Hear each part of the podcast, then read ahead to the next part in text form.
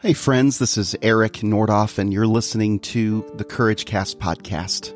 As we enter the final week before Christmas, I thought it would be appropriate to read a devotional, a 5-day devotional called Majesty in a Manger, and then also play music from the Integrity Music album, Majesty in a Manger. We'll play 5 songs for 5 days, read 5 scriptures, and 5 devotionals. And may the grace of God's love shine in your hearts as you prepare to welcome Jesus to the earth again as we celebrate the Christmas season. May this time bless you, and I look forward to being with you these next 5 days. Who has believed our message? To whom has the Lord revealed his powerful arm?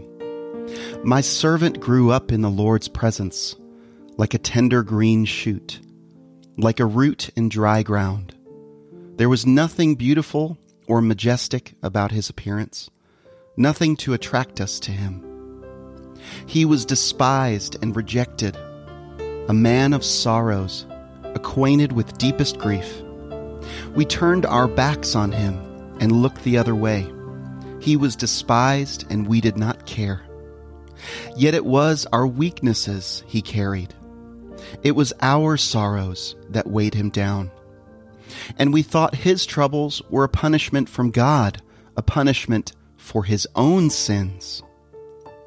But he was pierced for our rebellion, crushed for our sins. He was beaten so we could be whole. He was whipped so we could be healed. All of us, like sheep, have strayed away. We left God's paths to follow our own. Yet the Lord laid on him the sins of us all. He was oppressed and treated harshly, yet he never said a word. He was led like a lamb to the slaughter, and as a sheep is silent before the shearers, he did not open his mouth. Unjustly condemned, he was led away.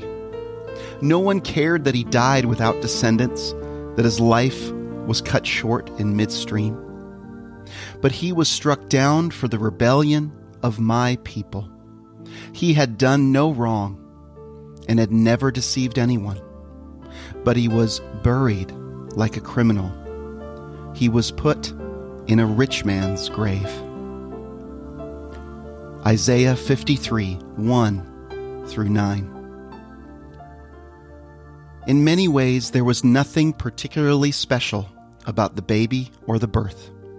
That poverty, that narrowly averted scandal when Mary fell pregnant, that greeting party of those social misfits, aka the shepherds, none of it was worthy of a king. None of it was majestic. And yet the birth of Jesus was precisely that. Within its mystery was such mighty love as only a true leader of all humankind could display. It was majesty in its purest, most marvelous form. It was majesty in its purest, most marvelous form.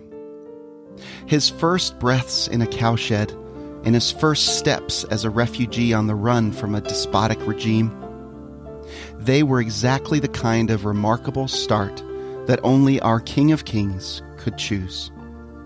And in this detail, we discover a profound truth, that God was prepared to go to extraordinary lengths in order to reach us.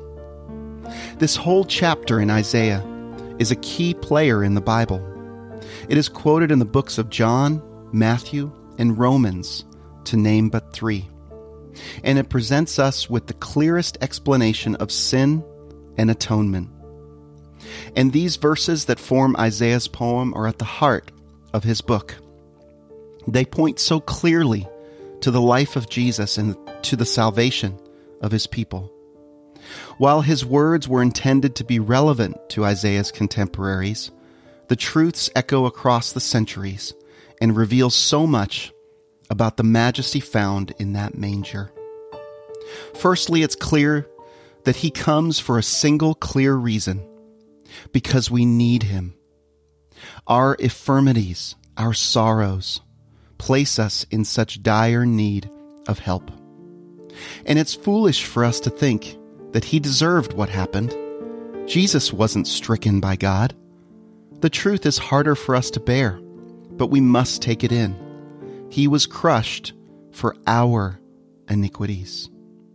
It was our sin, our wrongdoing, our wanderings away from God's laws that he paid for.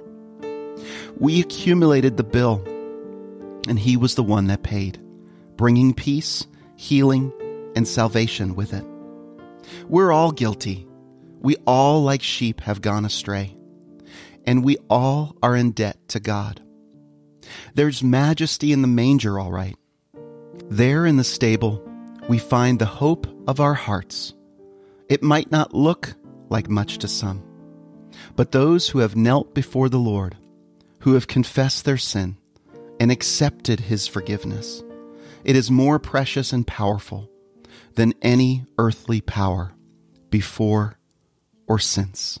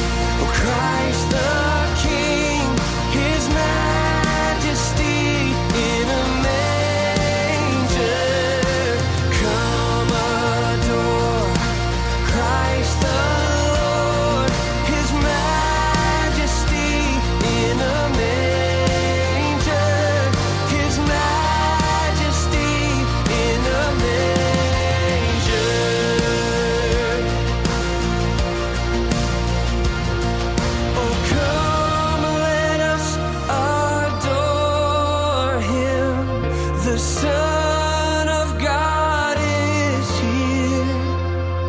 here. Yeah, the